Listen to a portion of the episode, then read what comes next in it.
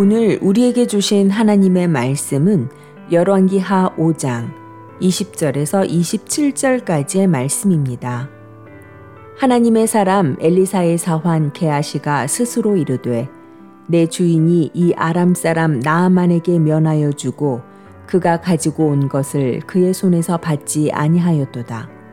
여호와께서 살아계심을 두고 맹세하노니 내가 그를 쫓아가서 무엇이든지 그에게서 받으리라 하고 나아만의 뒤를 쫓아가니 나아만이 자기 뒤에 달려옴을 보고 수레에서 내려 맞이하여 이르되 평안이냐 하니 그가 이르되 평안하나이다. 우리 주인께서 나를 보내시며 말씀하시기를 지금 선지자의 제자 중에 두 청년이 에브라임 산지에서부터 내게로 왔으니 청하건대 당신은 그들에게 은 1달란트와 옷 2벌을 주라 하시더이다. 나아만이 이르되 바라건대 2달란트를 받으라 하고 그를 강권하여 은 2달란트를 2전대에 넣어 매고 옷 2벌을 아울러 2사환에게 지우매 그들이 게하시 앞에서 지고 가니라. 언덕에 이르러서는 게하시가 그 물건을 2사환의 손에서 받아 집에 감추고 그들을 보내 가게 한 후 들어가 그의 주인 앞에 서니 엘리사가 이르되 게하시야 내가 어디서 오느냐 하니 대답하되 당신의 종이 아무데도 가지 아니하였나이다 하니라.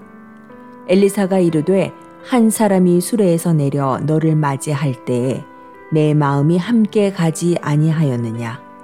지금이 어찌 은을 받으며 옷을 받으며 감람원이나 포도원이나 양이나 소나 남종이나 여종을 받을 때이냐. 그러므로 나아만의 나병이 내게 들어 내 자손에게 미쳐 영원토록 이르리라 하니 게하시가 그 앞에서 물러나오매 나병이 발하여 눈같이 되었더라. 아멘.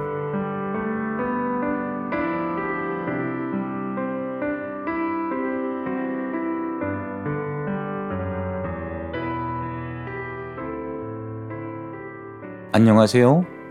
수요 묵상의 시간입니다.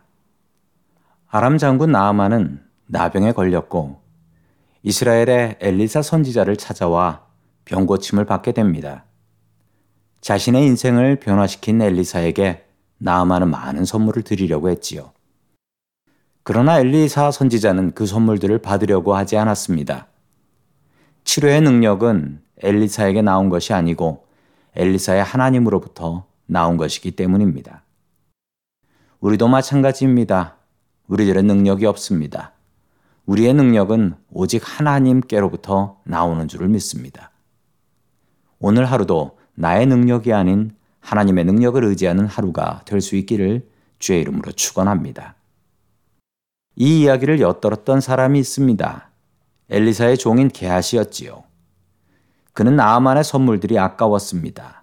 마음속에 욕심이 생겼습니다. 게하시는 떠나가는 나아만을 쫓아갔고 자기 주인 엘리사의 이름을 팔아 선물을 갈취합니다. 영문도 모르는 나아만은 기쁜 마음으로 선물을 게하시에게 주지요. 영의 사람인 엘리사는 이미 이 모든 사실을 다 알고 있었습니다. 게하시는 엘리사 선지자에게 거짓말을 합니다. 엘리사는 게하시에게 벌을 내렸고 나아만의 나병이 게하시에게 전염되는 벌을 받게 됩니다. 게하시는 꽤 괜찮은 엘리사의 종이었습니다. 엘리사를 도왔던 수넴 여인에게 무엇이 필요한지를 엘리사가 물어봤을 때 정확하게 파악한 사람은 게하시였습니다. 게하시의 아이디어 덕분에 수넴 여인은 아들을 얻게 되었지요.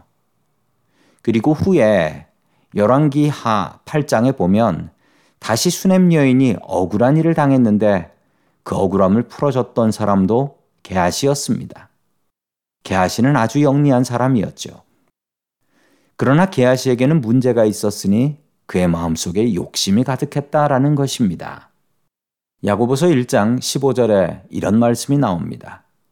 욕심이 잉태한 즉 죄를 낳고 죄가 장성한 즉 사망을 낳느니라.